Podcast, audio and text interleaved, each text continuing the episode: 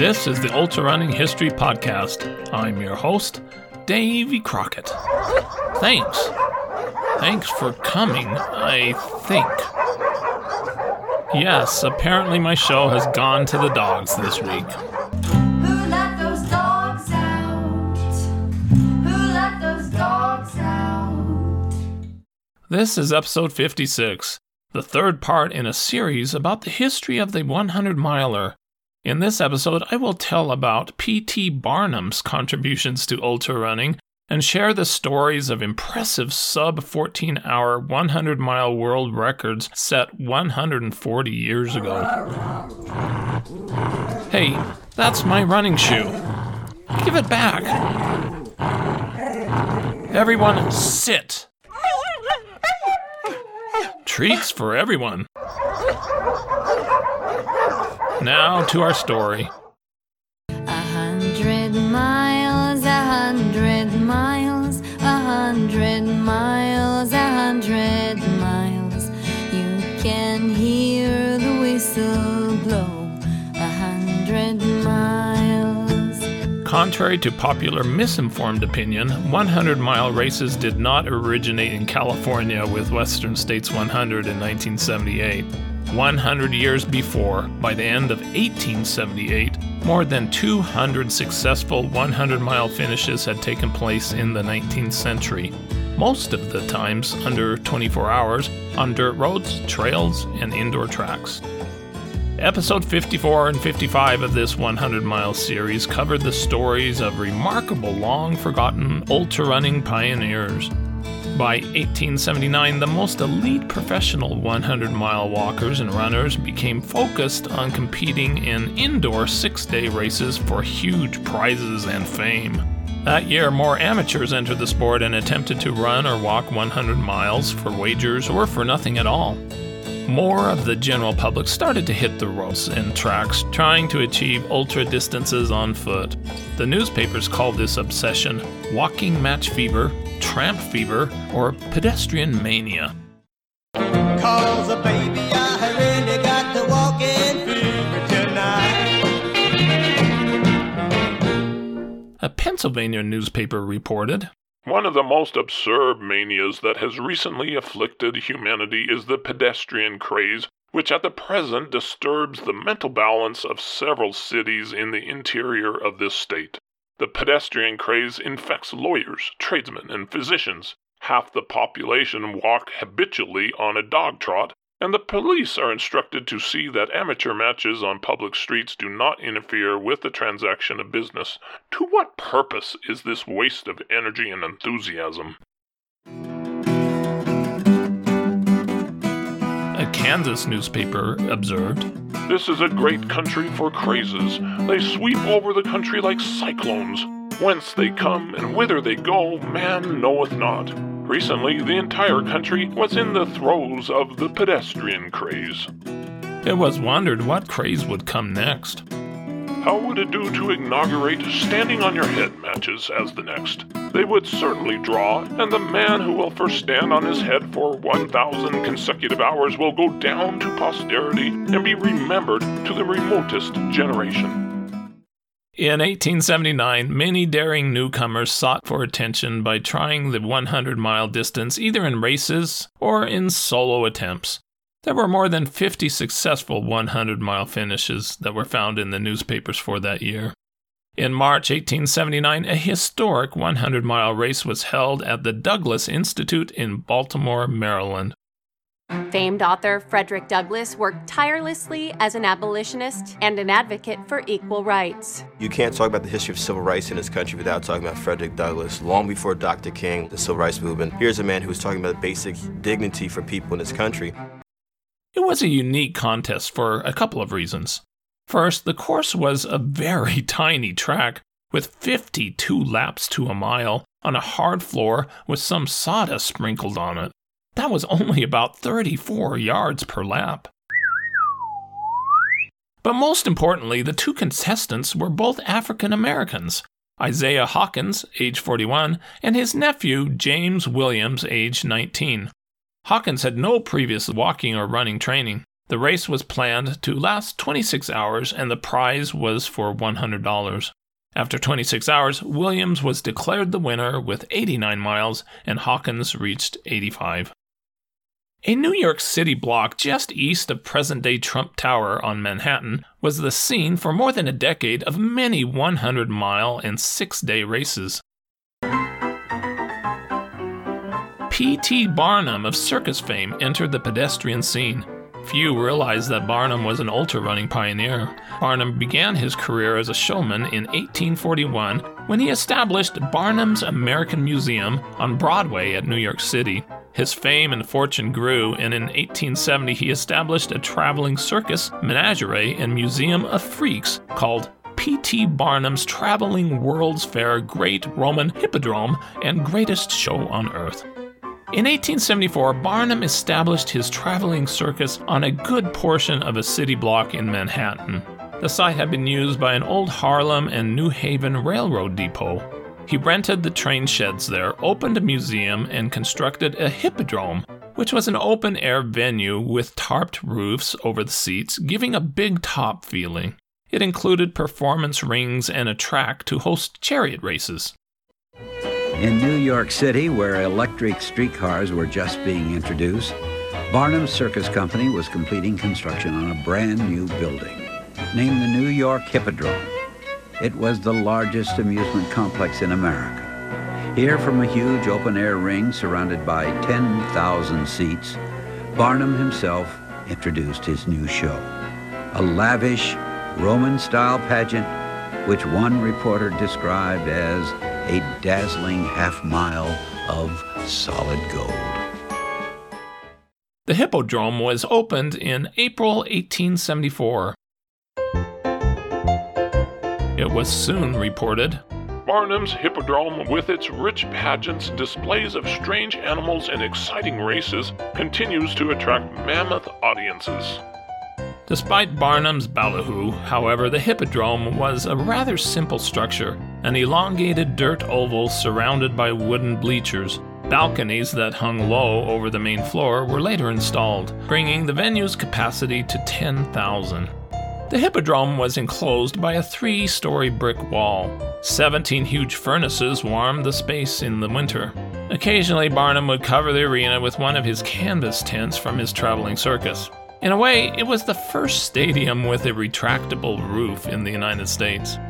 Barnum let 100-mile walkers perform in the Hippodrome, and on March 1, 1875, he put on the world's first formal 6-day race. William Henry Vanderbilt actually owned the property, and after the circus vacated that year, Patrick Gilmore leased the property for concerts, flower shows, beauty contests, dog shows, and boxing matches. The venue was renamed to Gilmore's Concert Garden. A permanent roof was finally added about 1876. It became one of the most popular venues in the city and eventually in 1879 was renamed to Madison Square Garden. Good evening, ladies and gentlemen, and welcome to Madison Square Garden, the world's most famous arena and the mecca of boxing. In April 1879 at Gilmore's Garden, a 28-hour contest was held. George Gouillon reached 100 miles in 21 hours, 5 seconds. Later in the race, a contender, Wall, had serious trouble. Wall, who said he was 21, did not look to be over 18, fell apparently lifeless on the track while crawling over his 114th mile. His trainers placed him on some chairs and bathed and rubbed him with spirits for a few minutes when he showed signs of life. He then was placed on his feet, a white blanket thrown over his shoulders, and started his journey again. He continued only for a few more laps. What about speedy 100-milers? Speedy Gonzales, why don't you come home? With go-as-you-please rules, runners started to lower the best times. The most elite ultra-runners of the time were participating in 6-day races during its heyday. While not running in a 100-mile race, some split times were recorded and are worth mentioning. In April 1879, a six-day Championship of England was held at the Agricultural Hall in London, England. Contestants included famous pedestrians Edward Payson Weston, William Corky, Blower Brown, and George Hazel of England. Race director John Astley yelled, "Go!" at 1:02 a.m. All but Weston started to run fast. He chose to go at his usual walking gait and took up the rear. Hazel built up a mile lead during the first hour. He reached 50 miles in an amazing time of 6 hours 14 minutes, which was a world's fastest known time for the 50-mile distance. By midday at mile 75, his potentially suicidal fast pace started to take its toll, and he had to lie down for 22 minutes because of stomach cramps. He was slower when he resumed, but quickly made up the 2 miles that the others cut into his lead. Hazel still continued to widen the gap between himself and the others during the afternoon. A most unprecedented performance was recorded, namely the accomplishment of 100 miles by Hazel in 15 hours 35 minutes, thus beating the fastest time for that distance. Hazel went on to finish second in the six-day race with 492 miles, but had established himself as the world's best 100-mile runner. But soon another would take over the crown as the fastest 100-mile runner of the 19th century. This would happen at the International Pedestrian Six-Day Contest held November 1880 in Agricultural Hall in London. Charles Rowell was born in Chesterton, Cambridge, England, and was sometimes known as the Cambridge Wonder. He had been hired as a pacer for Weston, but later competed on his own. He soon won 2 World Championship six-day races with at least 500 miles. George Littlewood of Yorkshire, England, was a speedy newcomer running in his first six-day event. The track was in good condition for the race. It was 7 laps to the mile. The race started at 1 a.m. Littlewood quickly settled into the lead, but soon was passed by Rowell, who reached 50 miles in 7 hours 38 minutes. At 13 hours, Rowell began to put more distance between himself and Littlewood, who by this stage had started to walk at times. Rowell reached 100 miles in a new world best time of 13 hours 57 minutes in front of 2,000 spectators who cheered him enthusiastically. He smashed Hazel's previous record by an hour and a half. Rowell went on to win the sixth day with 566 miles, also a new world's best. The 100-mile world record would fall again in 1882 to a time that wouldn't be touched for 55 years. Another six-day race was put together to be held in Madison Square Garden in New York City, billed as the Race of the Champions. It turned out to be a very historic race. Rowell said, "I feel in first-rate condition. I think I may give my competitors some trouble before they beat me." Asked about his race strategy, he replied, "I go according to what the other men are doing. My game is to beat the other men. I shall eat oatmeal, beef, tea, chicken broth, eggs, chops, oysters, and nourishing food of that kind. My drink will be ginger ale and some bottled cider. I have no regular hours of eating, but eat when I am hungry. That is pretty much all the time." When asked how far he planned to run the first day, he replied 150 miles. "My best first day's record is 146 in less than 24 hours." The Madison Square Garden track was put into fine shape. Several strong truss bridges were constructed over the tracks to prevent the spectators from walking on it. The excitement in the city over the six-day pedestrian contest at Madison Square Garden has almost reached a fever heat. The garden was illuminated by 30 electric lights and decorated with flags and banners of all nations. An hour after the doors were opened, 6,000 people were in the building, with hundreds still waiting in line. The bookmakers with tin boxes sat at small tables operating near the scores, taking bets. Rowell was a 2-to-1 favorite. The race began at 12:05 a.m. in front of 10,000 cheering spectators. Gilmore's 50-piece band was hired to perform music during the race. After 4 hours, Rowell took the lead, followed closely by Hazel. Newsboys woke up citizens at all hours of the night shouting the latest reports from the race. Bulletins were displayed on walls and dining windows in every block. Tens of thousands of people, mostly fools, were eagerly asking, "Who's ahead?" Rowell reached 50 miles at the 7-hour mark with a 10-mile lead. It was rumored that massive bets were being placed on Rowell, and the bookies were not accepting any more money on him. Rowell trotted along with his head bowed, and he evidently was figuring up his share in the profits. He reached 90 miles in an impressive 12 hours and went on to break the world best 100-miler with an amazing time of 13 hours, 26 minutes, and 30 seconds. He then went on to reach 150 miles in just 22 and a half hours. He did not make it to the end of the 6-day race. He got sick and dropped out after about 415 miles. But George Hazel went on to win with 600 miles, the first person to ever reach that milestone in 6 days. As these 100-milers received intense public attention, widespread wagering took place. Skepticism arose whether these events and accomplishments were completely legitimate. In New York, it was written, "People are beginning to awaken to the barefaced swindling which is being perpetrated in the manner of making matches. Matches upon which money is stacked and matches involving the suspicion of crookedness are all the rage." With high-stakes wagering, at times greed motivated investors to take things into their own hands. At Reading, Pennsylvania, Samuel Mishner was attempting 100 miles. After 15.5 hours at 70 miles, he asked for a drink of water. Mr. Mishner says that a glass of water was handed to him and that he had been drugged, for he was unable to continue his walk. Others say he dropped to the floor in a swoon. He did not recover from the effects of the drug for several hours afterwards. When asked whether he thought he had been intentionally drugged, he answered, "Yes, because there was considerable money at stake." At North Adams, Massachusetts, sad facts were revealed about a pedestrian, William Dutcher, who had performed well in the city, but had cheated. His timers and judges had been bribed and credited him miles when he was actually sleeping. At the German Theater in Davenport, Iowa, a 100-mile race was being conducted, and Edward E. Miller was declared the winner with a time of 23 hours, 22 minutes. His competitor, a Mr. Collins, had quit at mile 88.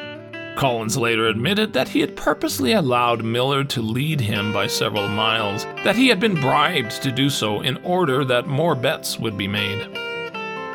The prolific 100-miler Millie Dupree didn't trust the timekeepers during her matches. She would mentally keep a record of every lap she completed and also what her competitors were doing.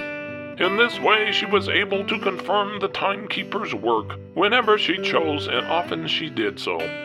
At York, Pennsylvania, Nelson performed in a 100-mile match at the Laurel Engine House, trying to reach that mark in 30 hours.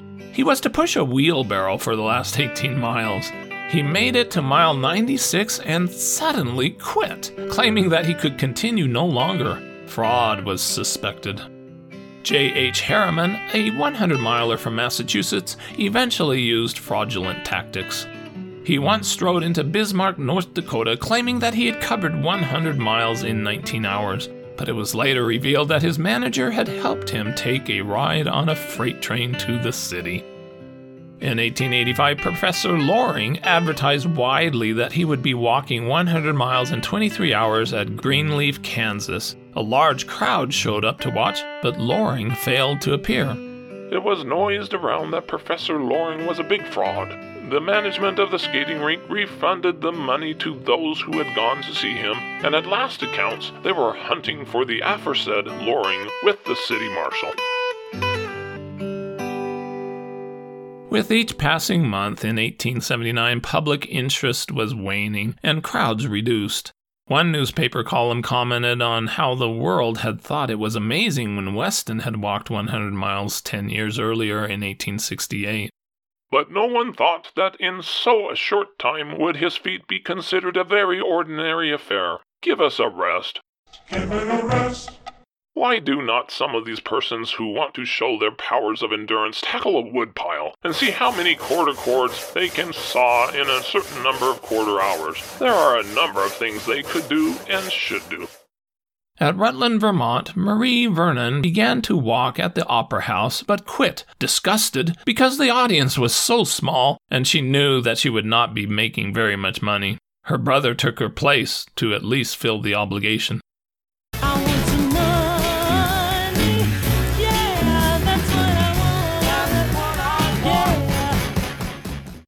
As pedestrian events became more popular, increased voices from critics arose about the dangers and cruelty of the ultra-distance sport, including 100-milers. Descriptions included audiences watching the agonies of half-dead men staggering along a track to the music of the band. Watching two men who had walked 400 miles in a week was compared to seeing boxers who had pounded on each other's faces for 3 hours with their fists. There is no grace, beauty, or true manliness in them. The men who take part are on the intellectual, moral, and physical level of prize fighters. In both, it is merely a question of the man who can stand the most suffering and keep on his legs. What single purpose has ever served one of these degrading and brutal exhibitions? As long as a distance walker is tolerably fresh, there is little excitement in watching him. But once serious fatigue and pain sets in, he does not see the crowd, which stares and smokes. He does not hear the music, which mixes in a dream of the past life. He thinks that he is working in some country place that he knew long before he was a long-distance walker, and a mirage floats before him. Softer-hearted onlookers wish to have some of the walkers removed, but their backer will not permit this. The New York blood merchant hires some poor penniless lad who has the pedestrian fever and puts him on the track and keeps him there until he drops from fatigue or exhaustion. The unhappy victim is forced into his tent and subjected to a course of treatment calculated to bring him to his senses or send him to the grave. Flogging the victim with wet towels and riding whips, running pins and needles into him, tweaking his nose, pulling his ears, kicking, thumping, cursing, and swearing are all among the amiable attentions that the ped is subjected to by his brutal attendants. Six-day races were opened up to women in 1879 when a women's race was held that year in Gilmore's Garden, with 18 women who were required to wear full-length dresses. Bertha von Berg won with 372 miles. The press said that the race was, quote, public torture of women. It was called, quote, one of the most brutal exhibitions afforded the public in some time. Soon New York City banned all public exhibitions of female pedestrianism. Why did these 100-milers do it? Any reputation or popularity he may secure is extremely short-lived and is confined to the lowest classes. With few exceptions, they are handled by backers who have them wholly in their power, who put up the stakes, pay the expenses, pocket the profits, and too often sell out their men. The sooner we see the end of these races, the better.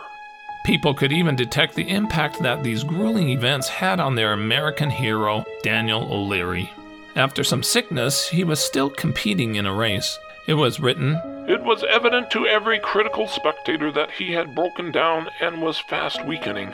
He hardly walked a single yard without swerving from side to side, his steps describing a zigzag course. If you were to see him, you would be surprised. He is thin. His legs are not half as big as they were. He hadn't the flesh to carry him through, let alone the vital force." During that six-day match in March 1879 at Gilmore's Garden, O'Leary quit after 250 miles. He looked like a corpse. His face was terribly flushed, and his neck and chest were as red as a beet. He was the personification of a man who had walked himself to death. Rumors flew around the city that soon after being taken to a hotel that he died, but he did not. He recovered, but soon retired from the sport. By 1880, many 100-milers evolved into novelty acts associated with fairs. The 100-mile attraction had worn off. There were much fewer 100-mile accomplishments mentioned in the newspapers. By 1881, John Ennis, the world-known pedestrian from Chicago, also could not find challengers, so he turned to a 100-mile ice skating match. He defeated Rudolph Goetz, a champion long-distance skater from Milwaukee, Wisconsin. Ennis reached 100 miles on very rough ice 7 miles before Goetz, winning $100. His time for 100 miles was 10 hours 57 minutes. On Christmas Day, 1896, Edward Payson Weston, age 57, tried to bring back some of his glory years' attention by attempting to walk 100 miles at the Skating Palace in New York City. A track was built on the skating floor, 8 laps to a mile. The track, 4 feet wide, was made of boards with heavy paper covering them. At the start, he was introduced to the audience, who cheered him to the echo. He started at 10 p.m. As in former days, he walked with the same sprightly tread and carried a whip. As he made the first circle around the track, he was loudly applauded. He finished the first 5 miles in 58 minutes, 20 seconds. And when this announcement was given out, he was again liberally applauded. Skaters still went around on the ice. He told his doctor that his legs below his knees had gone to sleep, but he had that happen before, and he wasn't too concerned. During the night, Weston ran and walked alternately, and now and then reversed his way of going around the track. The coolness of the atmosphere in the ice palace did not appear to trouble him at the least. In the morning, the skaters returned to the rink. They livened the veteran pedestrian very much. Some of them would skate around the edge of the rink, keeping abreast of Weston, who chatted and joked with them. At 15 hours, he took his first rest. During that time, he had eaten lots of eggs and calf's foot jelly and drunk beef tea, milk, and coffee. While he was off the track, he had a bath and changed his clothes. After 19 hours, Weston's strength faltered, and a dizzy spell overpowered him. He was assisted from the track as weak as a baby. His doctor worked on him, and soon the wonderful old man was up again and asking what it was all about. The doctor made him rest for nearly an hour. He then appeared somewhat discouraged, but he was cheered on by numerous friends. He soon struck his old-time gait and kept up bravely to the end. Weston succeeded and reached 100 miles in 23 hours, 56 minutes. After 1882, 100-mile attempts, even by the amateurs, quickly disappeared, and very soon the accomplishments of those in the 1870s were forgotten. By 1890, transcontinental walks and walks around the world took over the attention and the fascination of Americans, especially as Jules Verne's Around the World in 80 Days novel became more widely read. Unfortunately, nearly all these distance walkers fabricated their accomplishments once they discovered that the task was far beyond their abilities.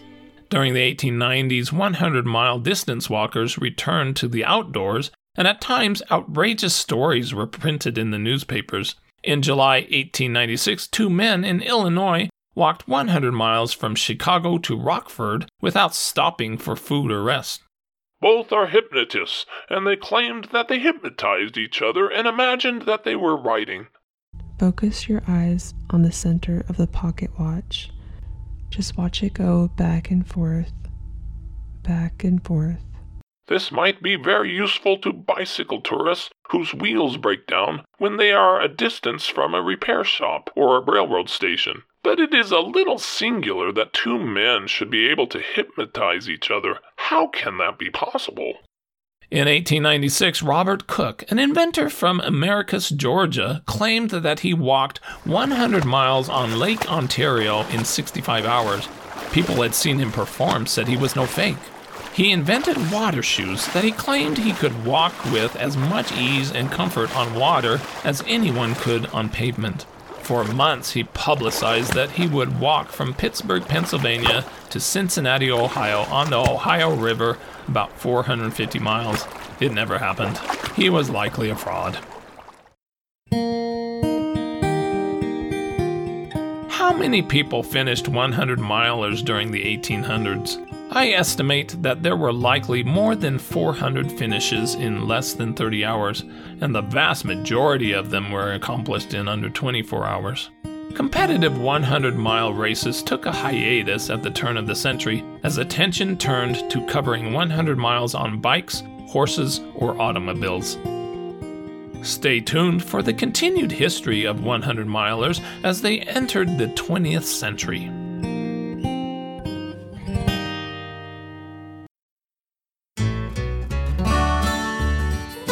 With that, this is Davey Crockett, and this is the Ultra Running History Podcast.